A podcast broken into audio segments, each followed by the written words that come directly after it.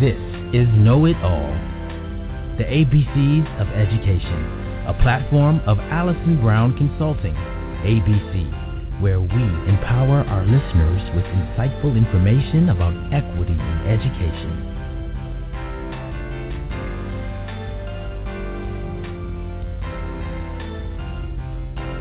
Welcome to Know It All, the ABCs of Education. Listen to the show every Tuesday at 10 a.m. Eastern or at any time from your computer at blogtalkradio.com slash know-it-all, where you can also access the chat room during the show and follow Know It All for regular updates. I am your host, Allison R. Brown, president of Allison Brown Consulting, ABC, where we create education equity plans and promote equity in education in compliance with federal civil rights law. Our website is AllisonBrownConsulting.com. There, you can read our blog and subscribe to the ABC Know It All newsletter. If you're tweeting, follow me at Allison R. Brown and tweet about the show with the hashtag KnowItAllABC.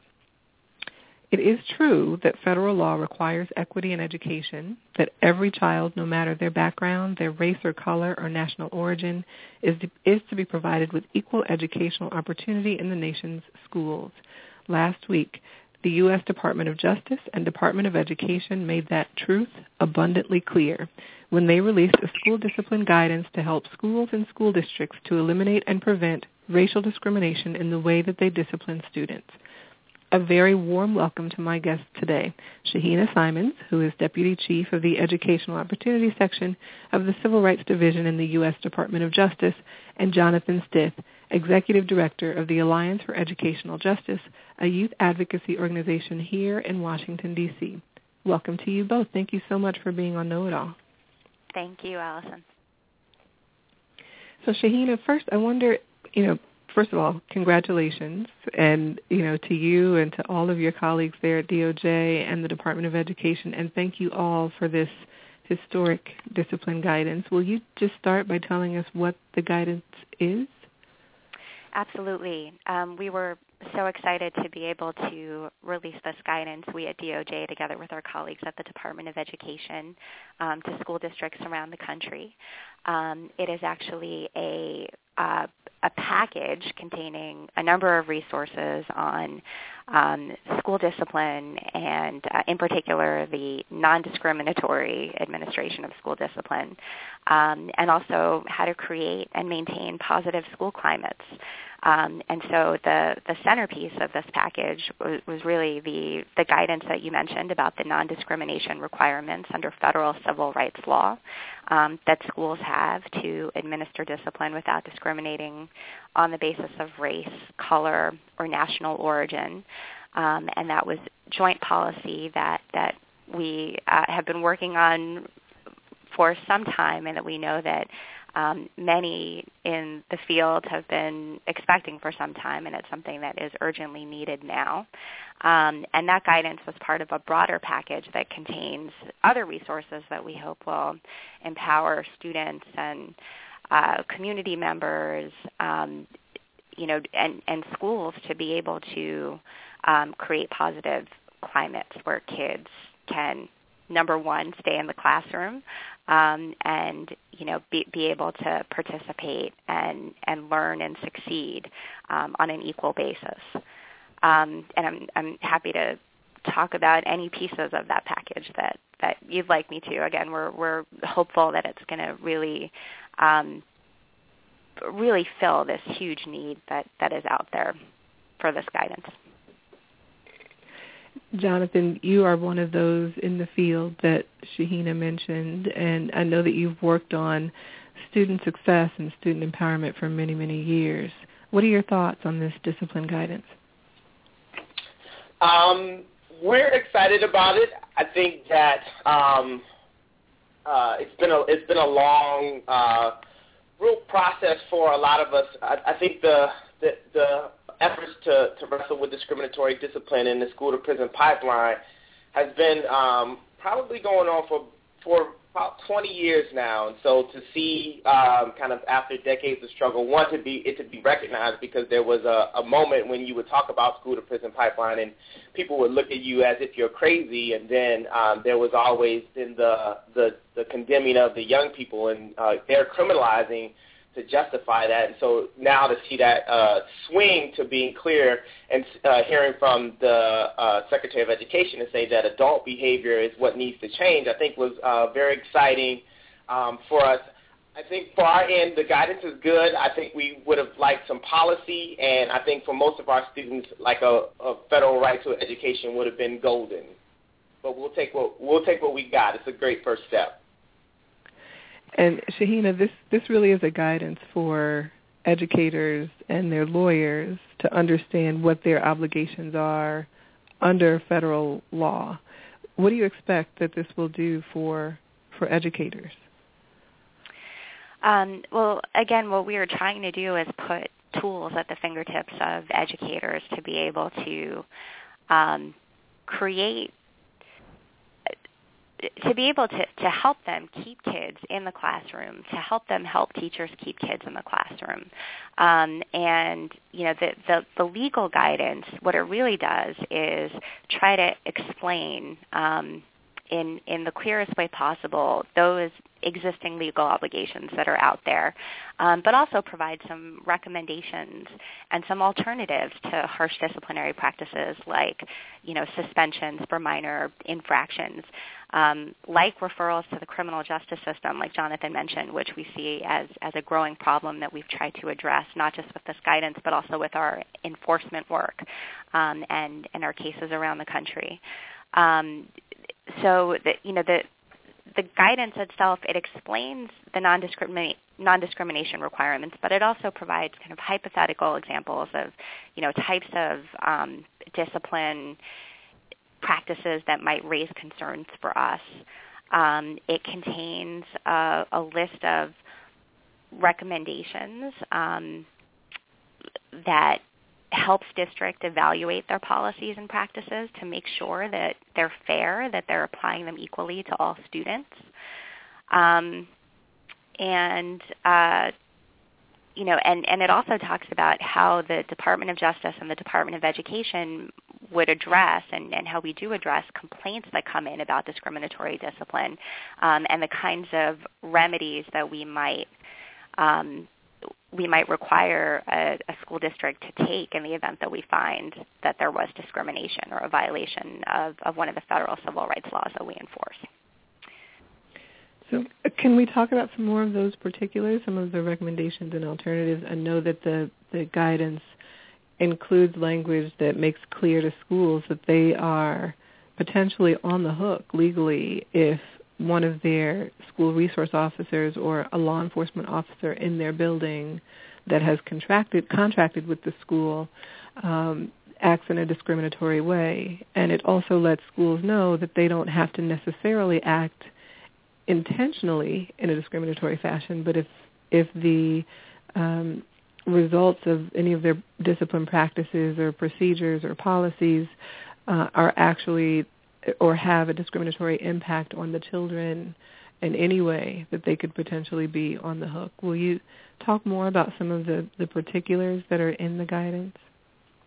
Sure, I'm, I'm happy to do that. On the first point that you mentioned about um, others in school districts who might be taking um, discriminatory action, you know, people like um, contracted security companies or SROs, um, the guidance does make clear that school districts um, can be held accountable under um, the, the civil rights laws for discriminatory discriminatory actions taken um, by those uh, people over whom they're exercising some control. So that that is really important because we know that um, you know, there, there are a lot of these actors on school campuses, and often um, communication may not be the best. Um, it may not be what, what we want to see.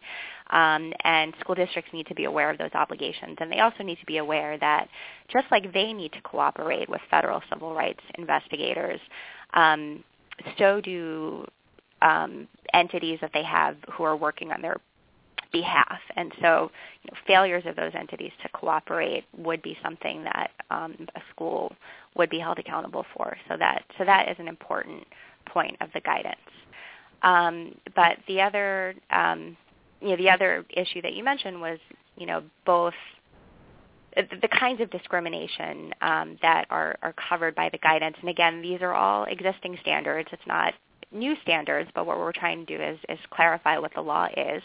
Um, and so what the guidance talks about is both intentional discrimination, um, which basically means students being treated differently on the basis of race without any legitimate or non-discriminatory reason.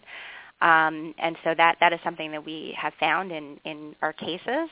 Um, and, you know, it's something that, that does violate the, the law and the Dear Colleague letter um, the, the, guidance letter talks about that.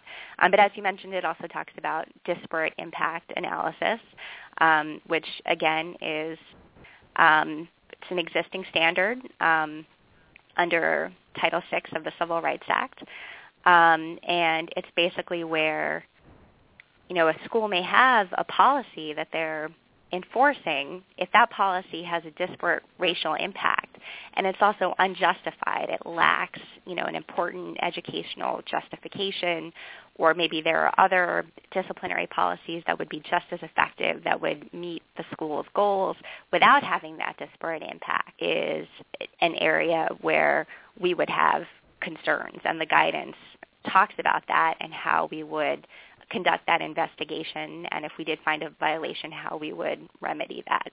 Um, so again, it's an unjustified disparate impact by race. That is what we um, would, would be looking for, analyzing for. Mm-hmm.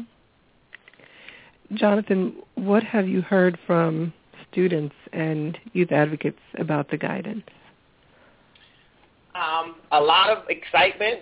Um, a lot of questions around uh, kind of what's next, and being clear that um, while the guidance does uh, offer very, you know, very clear examples of uh, what discriminatory discipline looks like, its impact, um, particularly on on educational outcomes, as well as offering a set of remedies uh, you know, a lot of groups, uh, young, young people across the country are, are wondering kind of how it will be picked up, how it will be, be received in their in their local school districts. Um, we've seen and we've seen some mixed um, reactions from a lot of different school districts, um, and uh, and and on a lot of good ways, a lot of good sides. You see uh, districts kind of taking it upon their own to really examine their own uh, school discipline. Um, and really go about rectifying that. So I think that, that that's really exciting. I just I think one of the things that we really hope uh, from school districts is that they really take to heart really engaging students and parents in helping to shape school discipline. I think that is part of the winning formula around creating positive school climate. Shaheena, you know, I often say that I started my own consulting practice after leaving DOJ in order to bring together stakeholders and assist schools more collaboratively than I think litigation can usually allow. This guidance was somewhat out of character for you guys at DOJ, the trial lawyers. Why was that necessary? Um, I think a lot of it goes back to what Jonathan was just saying about you know the need for to, to deal with this problem, the need for kind of all the pieces of the puzzle to fall into place, all of the players to be engaged, um, you know, schools, parents, students, teachers, uh, community stakeholders, the juvenile justice system, you know, law enforcement. Um, this is, you know, the, the, the work of the Justice Department um, has been very collaborative, not just with the Department of Education, um, on this, but also all of the different pieces of the Department of Justice um, and other federal agencies that are concerned with the school to prison pipeline. Um, and you know, the problem is it's it's an extensive one and it's one that has reach into a lot of different areas and you know there needs to be a lot of engagement in in order to be able to to solve it and so um, this was, you know, it was, it was, a collaborative piece between education and justice, and it's going to continue to be so moving forward. Um, we are working together with the folks at the Department of Education on how to provide help and technical assistance on you know, meeting these obligations. We've got a series of web- webinars um, on the guidance package that is going to be coming out. Um, it'll talk about the both the discipline guidance and also other pieces of the guidance package, some of the different tools that are in there, um, and recommendations. Um, and and and parent and um, student engagement, community engagement is a huge part of that. Um, and so, you know, we're, it, it, I, I guess you could say that it is a little bit um, out of our usual wheelhouse, but um, we are going to be continuing with, you know, really serious civil rights enforcement on this front as well. So. Mm-hmm. Uh, Jonathan, you mentioned the school to prison pipeline. What will you just define what that is for the audience?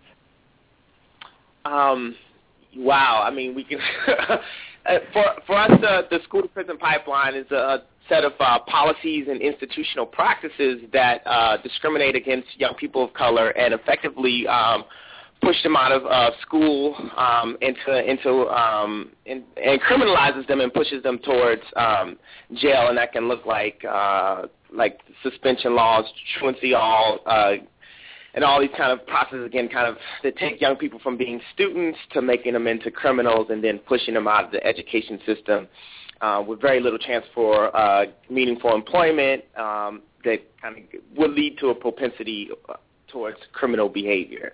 So that's my best shot and, at it.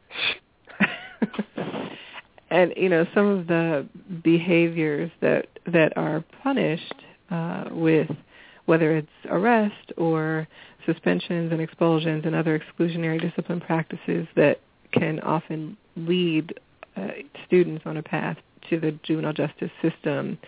Um, the the behaviors that we're talking about are typically developmentally appropriate behaviors. So, you know, oftentimes we're talking, you know, students who are talking back to a teacher or students who um, are in violation of the school uniform code. So things that wouldn't necessarily be criminal activities for adults going about their daily lives, uh, but that somehow become criminal actions within a school environment. Um, Shaheena, what were some of the things that you were seeing in the field and in your practice that really made made it clear that there was a need for this discipline guidance? I mean, what what we have seen is students being, you know, like you said, excluded from the classroom, um, maybe even referred to the juvenile justice system for really, really minor misbehaviors, so things like violation of dress codes or, you know, talking back to um, teachers, you know, minor um, minor misbehaviors, and and what all of you know what, what our experience and what all of the research bears out is that these harsh punishments for these minor misbehaviors they don't make schools any safer. They don't deter other kids from misbehaving. Um, they don't help kids develop the skills that they need to be able to avoid um, you know problems in the future and to be able to succeed. So you know what we really were we're trying to to do with this package is to um, encourage schools to be preventive and proactive. Um, in their approach to, to disciplining kids to keep that minor mis- misbehavior from becoming bigger problems, um, and for creating those climates where all kids can, you know, feel feel comfortable um, and and able to participate. So, um, you know, again, those th- these suspensions, expulsions, school arrests, um, they don't have the benefits that uh, you know that that many believe that they do, and at the same time they have tremendous cost for kids um, who do end up with you know more contacts with the juvenile justice system, who do end up with you know lower graduation rates as a result of these these disciplinary practices. Um, so this is something that we all have a stake in, and you know it's one of the reasons that the administration and, and so many federal agencies have really um, prioritized this issue. So a, a question for both of you.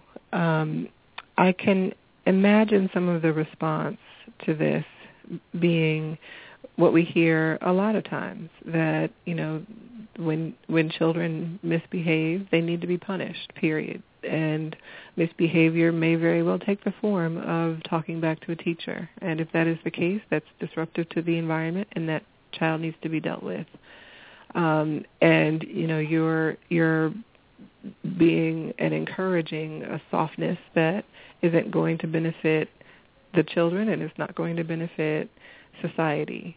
Um, what do you say to that to that response to this discipline guidance and the overall advocacy movement that has developed around the school to prison pipeline? Jonathan?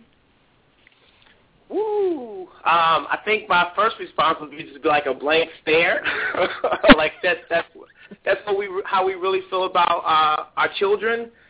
Um, and I think that some of the, you know, the scary part of a lot of the school di- discipline stuff is that not only is it, um, you know, racial, race, racist in some cases, it's also very adultist in this idea that um, that we as adults can act on young people in a myriad of ways just because.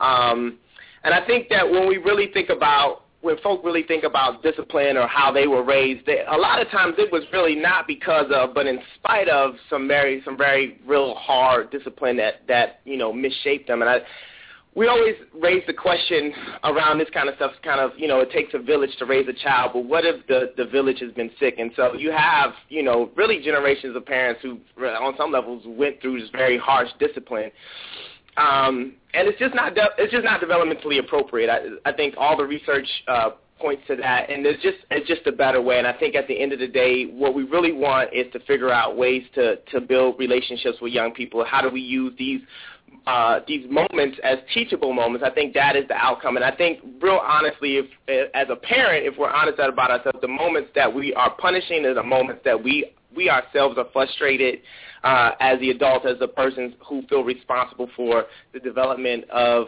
of a young of a young person under our care. Um, and, and and we can do better. And oftentimes, uh, we just need some, uh, you know different sets of tools in the particular situation to address it.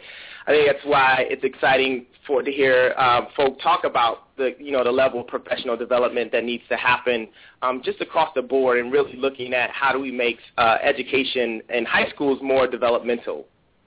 Mm-hmm. Right.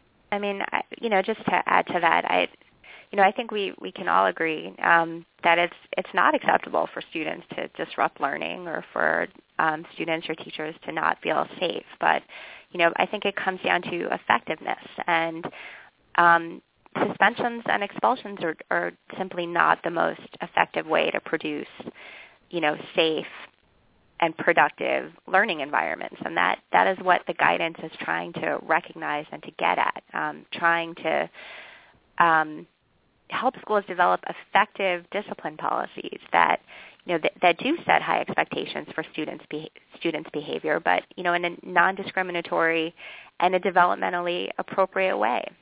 Um, and then, like like Jonathan said, you know, making sure that teachers and administrators have tools and they have training to be able to handle, you know, problematic behaviors and help all kids succeed. I mean, we know that that is our everyone's shared mission here. Um, and and you know the guidance and the, the resources that we've put together and the technical assistance that um, is is going to be provided by the Department of Education on this are all steps in in that direction. You know the this uh, the idea that behavior should be that appropriate behavior should be taught. You know the same as we teach uh, reading and writing and math. Um, and you know, I've had previous shows where we've talked about you know my my friend Jessica Phillips Silver, who's a neuroscientist, is, has talked about the the the fact that children's frontal lobes that actually control their self you know is where their self control is uh, developed doesn't isn't fully functioning until they're in their 20s, you know, and so um, the notion that behavior is something to be taught is, I think, a very important one. And, you know, Shaheena, we know that school discipline is really a small piece of the pie that is equity in education. And um, the guidance really does address school climate, and it addresses the fact that t- equity is much larger than just student discipline. and positive school climate really accounts for what is developmentally appropriate behaviors in children and how to make sure that they are learning how to behave appropriately. What is a positive school climate, uh, you know, based on some of the recommendations that are in the guidance, and why was that? Why is positive school climate such a focus of the guidance? Um, well, again, but positive and inclusive, you know, climates um, where you know all students feel welcome, where they feel able to pr- participate, um, where they feel like expectations for them are high but also fair um, is really it's it's it's critical to student success, and that's why many of the recommendations, um, you know, but portion of the guidance, which is sort of a, um, part of an appendix, focus on um, developing positive school climates. And so part of that is revising, like you said, revising school discipline policies, but it's also um, creating community partnerships. Um, it's also um, making sure that um, schools are looking at their, um, you know, being proactive and data driven and um, getting feedback from families and students and teachers and others in the school um, about the about the climate um, and about prevention. Um, it's using things like you know evidence-based practices like tiered supports um, to make sure that you know kids who most need the most intensive supports receive them, um, and you know that that positive student behavior is promoted at, at all levels. Um, it's things like making sure that you know social and emotional learning is is taught um, in an active way, like you were saying, because these are not things that are necessarily you know, absorbed. They're things that need to be taught like any subject. Um, and you know, it's also making sure that regular training and support is provided to teachers and to administrators. And you know, if a school chooses to have um, school-based law enforcement, make, you know, making sure that they receive the training on well and how to engage students and support positive behavior. Um, so there are a lot of pieces of this, and the recommendations and the guidance as well as other pieces of the package like the guiding principles document um, tries to touch on all of these areas. Um, and you know we we really believe that you know, obviously school safety is is incredibly um, is a, a primary concern at the Justice Department, but we think that positive school climates are really essential to enhancing safety. Jonathan, you noted that you know this is an important moment, certainly in civil rights and in the advocacy work that you've done. Uh, the, the discipline guidance is a it's a huge moment, and um, there is still more work to do. Um, that you know perhaps lobbying legislators for a constitutional amendment to ensure that there is a federal right to a public education is one thing that's left to be done. What do you what do you imagine students and youth advocates will do with this guidance to move us forward? I think it I think it varies, and I, I think over the the year, or at least across the country, we see different um, cities and different uh, parts of um, in, in different kind of areas of development. And so I think um, you'll see what we I think we what we will see is we'll see a new kind of uh, crop of uh, school districts and young people kind of organizing to challenge uh, discriminatory discipline. I think the guidance opens the door for that. Um, for for folks to just say, hey, this is what happened to me, and and yeah, I did feel like I was discriminated, and I'm not alone, and and maybe we can and and beginning to look at that. So I think that there are some the the guidance provides some real uh, tools for uh, for young people and parents to understand when they when their young person might have faced discrimination for groups who've won stuff or been on the way, like uh, Denver, who has one of the more progressive kind of um, um, pieces of work around kind of MOU between police officers and, and discriminatory discipline, to New York, uh, where you have uh, shifts there with uh, with the, the new elect the new elected mayor, um, as well as Los Angeles and their victory around kind of willful defiance. I can I imagine those groups will begin to enter into another conversation with their local school districts, which is around kind of what next. And so we've had this discussion, this dialogue and it's agreed now that this is discriminatory discipline. So what kind of uh, school environment do we do we want to create? And I think, and for the answer for us and our young people is that we want restorative justice. We want transformative, uh, the transformation of public education to really uh, meet the needs of our uh, of all students, and that prepares all students for college, career, and community. Shaheena, the guidance specifically mentions restorative justice as an alternative to exclusionary discipline. Um, what are some of, what is restorative justice, and then what are some of the other alternatives that are included in the guidance?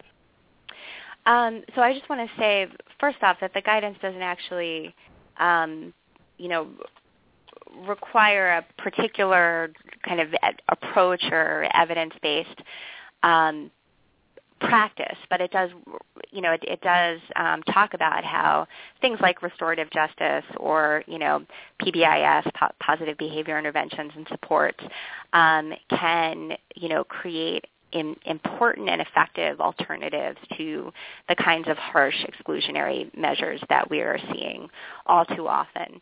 Um, so restorative justice is, is essentially um, an approach that focuses on um, on the needs of um, the needs of both uh, I guess victims, for lack of a better word, or people who um, have been on on the receiving end of some kind of um, offense, and people who commit the infractions, um, and really the entire community. In the case of the school, the entire school community um, rather than looking at it as you know just pun- punishment or you know d- taking punitive measures against someone who um, commits an infraction. Um, and this is uh, you know again it's it's not um, something that we are requiring in the guidance, but it is something that many school districts, it's an approach that many school districts have chosen to explore um, with a lot of success.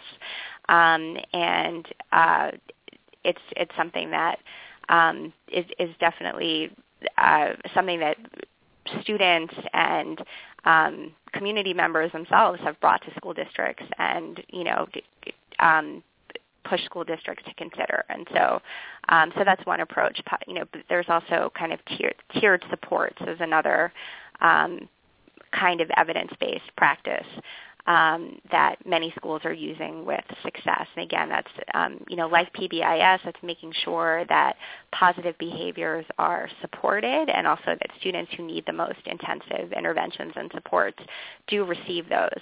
Um, and again, these are all alternatives to the kinds of harsh dis- disciplinary practices that push kids out of the classroom and you know too often into the criminal justice system. Shaheena, have you received much response from schools and school districts so far to the guidance? Um, I think that you know what we're hearing is mostly positive. Um, I know that you know that that's also true at the Department of Education as well. Um, and you know I think we're going to continue to get uh, questions about what this means and requests for assistance, um, and that's something that um, we are going to be trying to provide in, in the months and years to come. I mean, this is really the beginning. It's the first step of a long process. So.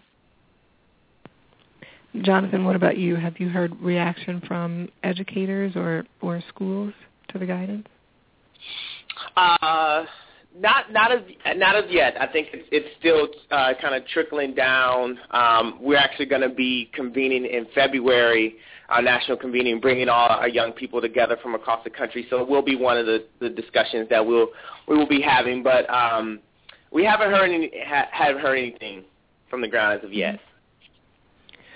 I've heard a little bit um, from from the field, and I anticipate you know we'll be hearing much more. But um, I think overall the reception has been very positive. I would say I think there has been uh, some concern about a lack of resources to provide a positive school climate, which um, I think is interesting given that there have been resources dedicated to police equipment and, and police in schools that, that could be perhaps rededicated or repurposed in some way for creation of and, and you know fidelity to positive behavior interventions and supports, as you mentioned, Shaheena, and, and some of the restorative justice and peer mediation programs, which um, you know would would be alternatives to some of the exclusionary discipline that we're seeing. Um, so, Shaheena, last, a last question for you, um, I, I think, and that is, after this administration, how do we ensure that this remains a priority at the federal level and for schools and school districts? Wow, that's that's a great question. Um, what I I can tell you what I hope, um, and that is that with things like the civil rights data collection, where you know you have the Department of Education now um, collecting and analyzing and putting out their data about um, all kinds of things, but you know most important to this, this discussion, discipline and how discipline can fall disproportionately on kids of color and kids with disabilities.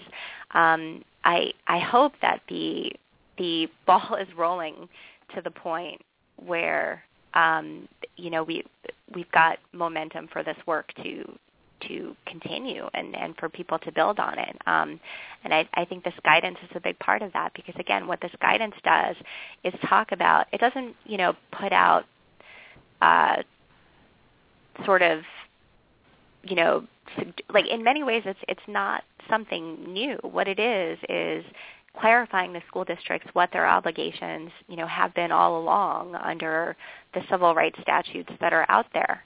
Um, and you know, I and and and so again, I, I hope that this this is a foundation for um, for those in the field, um, for for folks like Jonathan, um, to to build upon um, and and for people to be advocating for change in their schools and their communities, um, and you know that these resources will will help point them in the right direction, um, and when there are vi- violations, um, kind of give them an idea of where to go. Um, and so another thing that I want to make sure your listeners have is information about how to file complaints with us.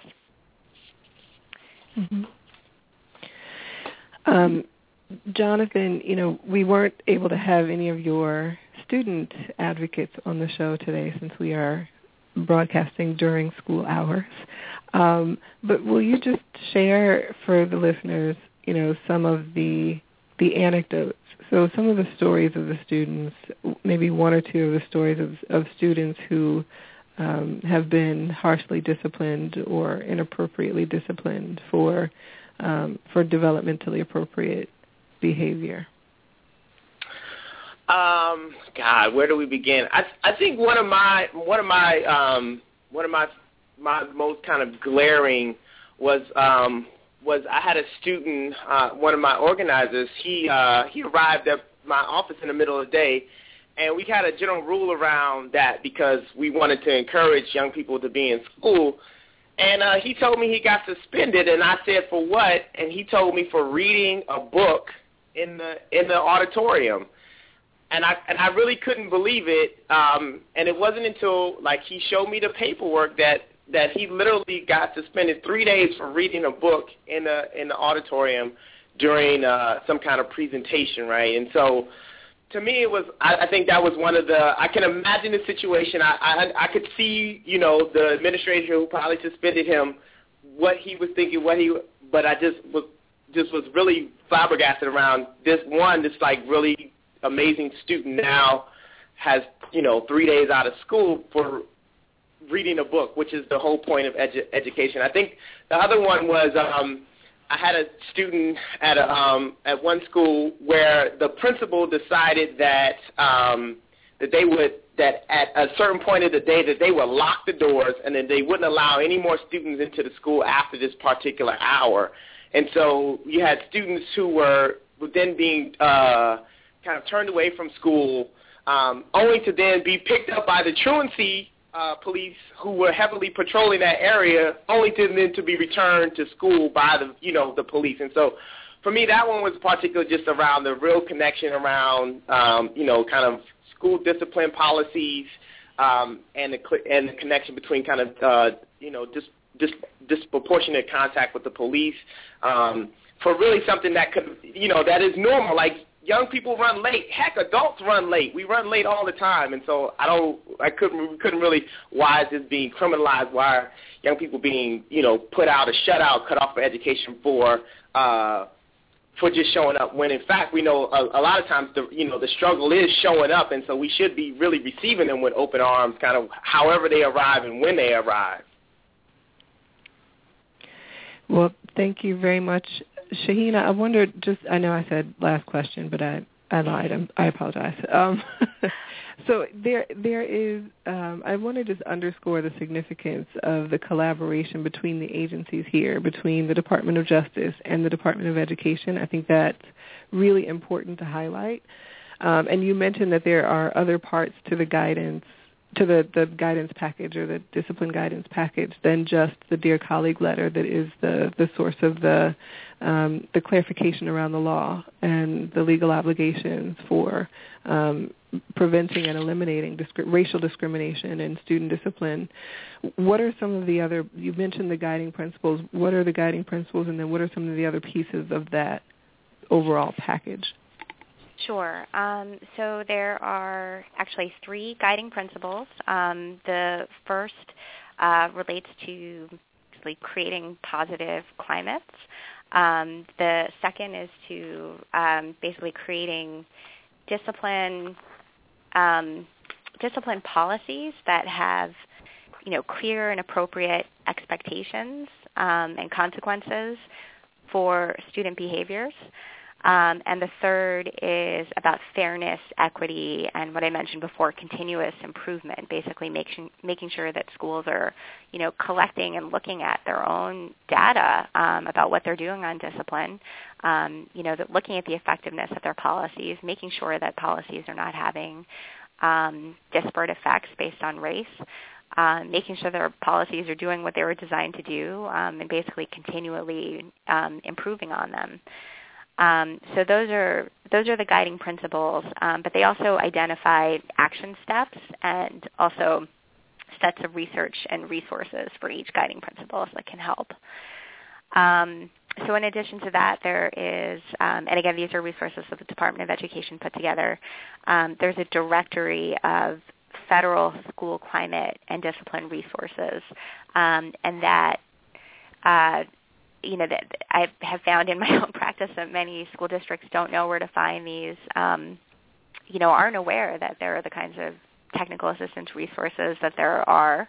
Um, and so this is a, basically a directory of what's available and how to access it um, at you know either for free or at minimal cost.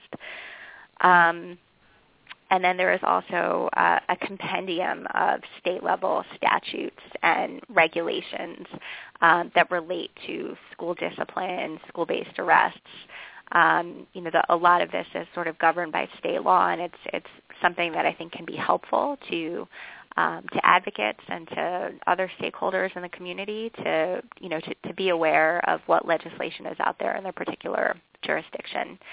Um, so those are those are the main pieces. There's also an overview of um, the Supportive School Discipline Initiative, which is a, a, joint collaboration of DOJ and the Department of Education um, that uh, was launched um, several years ago in order to be able to um, to begin to address the issues of the school to prison pipeline. And this collaborative discipline guidance actually grew out of the work of, of SSDI. So those are the other pieces of the package. And where can folks go if they want to check out the, the package? Um, the entire package can be found at the Department of Education's website, which is www.ed.gov slash school hyphen discipline. Um, and you can also get to it through the uh, DOJ's webpage, which is www.usdoj.gov. Um, and uh, if people have questions or comments about the package, they can send email to school discipline, um, all one word, no spaces, at ed.gov. Thank you both so very much. Shaheena Simons is Deputy Chief of the Educational Opportunity Section of the Civil Rights Division at the Department of Justice, and Jonathan Stith is the Executive Director of the Alliance for Educational Justice, a youth advocacy organization here in Washington, D.C. And you, our audience, are now officially certified know-it-alls about the student discipline guidance. Thank you so much for joining us today. Remember to follow Know-It-All, the ABCs of Education on Blog Talk Radio. Follow me at Allison R. Brown on Twitter Find ABC on Facebook and read my blog at AllisonBrownConsulting.com. Have a wonderful week.